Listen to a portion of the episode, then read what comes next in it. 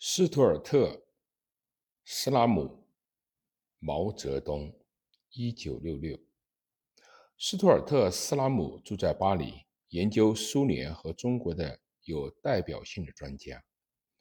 他写的《毛泽东》一书，是从毛泽东诞生开始，直至一九六五年无产阶级文化大革命为止，长达七十年间的毛泽东的生平。是与中国现代史进程结合在一起加以叙述的一本最新传记，运用一切可知利用的资料，依靠对这些资料的分析及证据确凿的实证性探讨的精神，并同科学的研究巧妙地结合在一起，这样首尾一贯地描绘毛泽东的传记，应该给予。特殊的评价。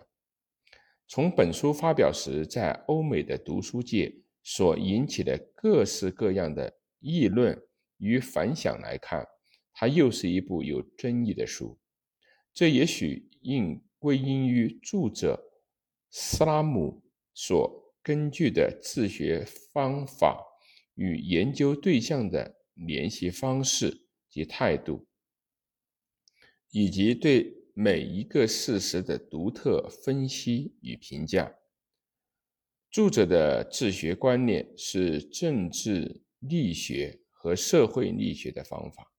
把毛泽东作为历史性的人物，将其生平的各个断面放在整个时代背景下加以叙述。并用社会心理学的考察方法，充分地保持了作品的生活气息，这构成了本书的最大特色。这种特色在探讨毛泽东幼年时期政治性格形成的关键时，也被充分地显示了出来。在有关毛泽东的自我形成、走向社会、思想觉醒、生活方式、行为模式。各种政治性活动和指导战争的方法，乃至其诗词内容以及同外国的关系等方面，著者都一一的发表了自己独具慧眼的见解。民族主义者的毛泽东是怎样成为马克思主义者的？又是怎样接受了列宁的思想与实践进行的自我扬弃，而后成为？革命的共产主义者的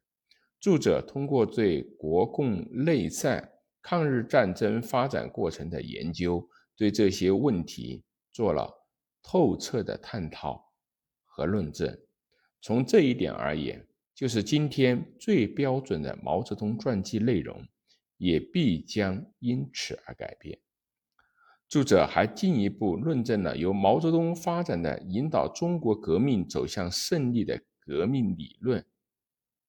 与实践，同列宁主义在许多方面是如何的有所不同，从而得出结论：因为是中国式的，所以被越发是马克思主义的。普遍性与特殊性相结合，这正是毛泽东思想的最大特色。本书具有另一个特征是，把毛泽东的诗词作品。全部放在他写作的时代背景中进行分析，并给予评价，从而揭示了毛泽东的精神世界。本书是埃德加·斯诺的著作和杰姆杰罗姆·陈的著作的基础之上写就的，然而在内容方面有很大的不同，在这本书中随处可见。在这一点上来看，在毛泽东逝世以后。写作的传记中如何对待斯拉姆的观念，将是非常有意义的课题。泛而言之，本书是一部出色的